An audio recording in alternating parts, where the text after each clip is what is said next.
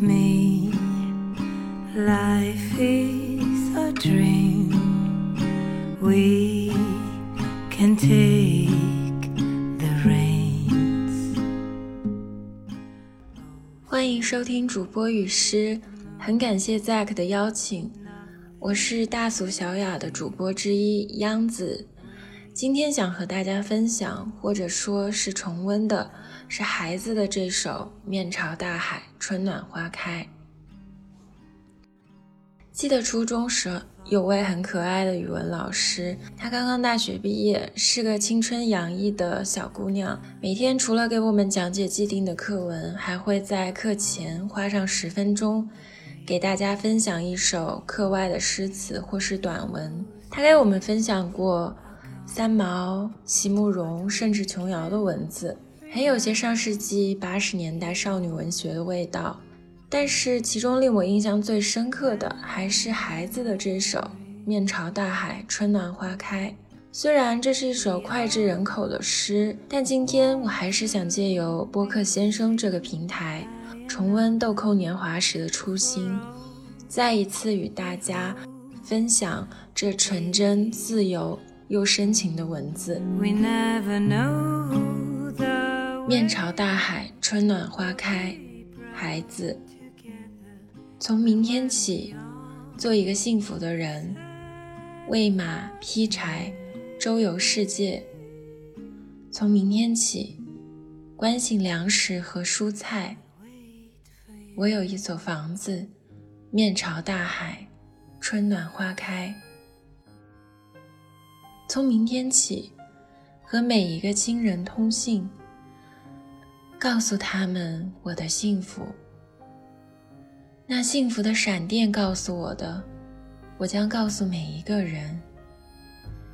给每一条河、每一座山，取一个温暖的名字。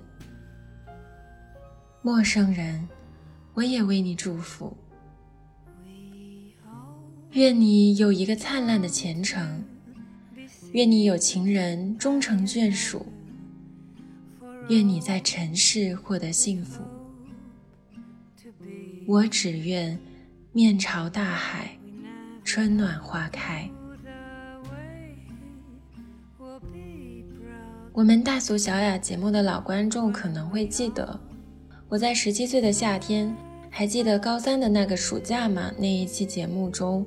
分享过一些初高中的小故事、小情愫，包括那位喜欢播放我在那一角落患过伤风的广播站的学姐，和我长久以来的电台情节。所以，当我前几天收到 Zack 的邀请的时候，我感觉自己像是重拾了少女时期报名广播站的那股兴奋劲头。特别是在我翻看了主播与诗的往期节目时。我发现竟然有主播分享过舒婷的《致橡树》，那曾经是我初中最钟爱的朗诵家丁建华老师的代表作之一。在那个时候，有点暴露年龄啊，还在用 MP3，我下载过丁建华、乔真多位上海电影译制厂的金牌配音员的诗歌朗诵音频。我觉得大概就是从那个时候开始吧，我与声音这个媒介结缘。